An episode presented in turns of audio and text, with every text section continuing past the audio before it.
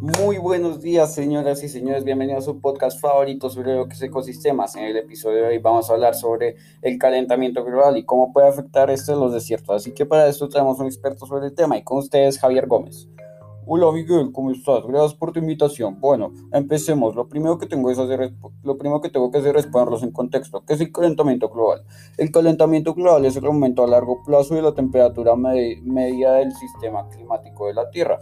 Es un aspecto primordial del cambio climático actual, demostrado por la medición directa de la temperatura y de varios efectos del calentamiento sabiendo que es ahora cómo afecta esto al desierto. Bueno, pues esto es fácil de responder. El calentamiento global está aumentando la incidencia de las sequías en los desiertos. Las altas temperaturas pueden incrementar el número de incendios forestales que alteran los paisajes xerófilos debido a la eliminación de árboles de lento crecimiento y los arbustos sustituyendo por hierba de rápido crecimiento. También el mal uso de los vehículos usados en zonas desérticas daña este medio ambiente causando casi daños irreparables en este mismo.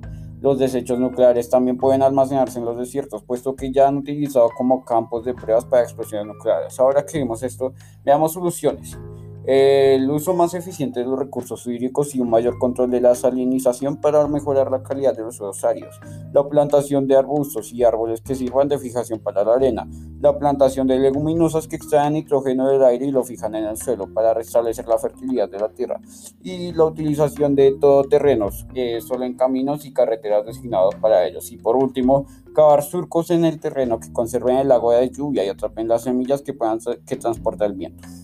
Sabiendo esto, espero que tomen conciencia porque nuestro mundo se está debilitando cada vez más debido al cambio climático y al calentamiento global. Espero que esto les haya servido algo como reflexión. Muchas gracias, Miguel. Espero volver. Claro que sí, Javier, puedes volver cuando quieras.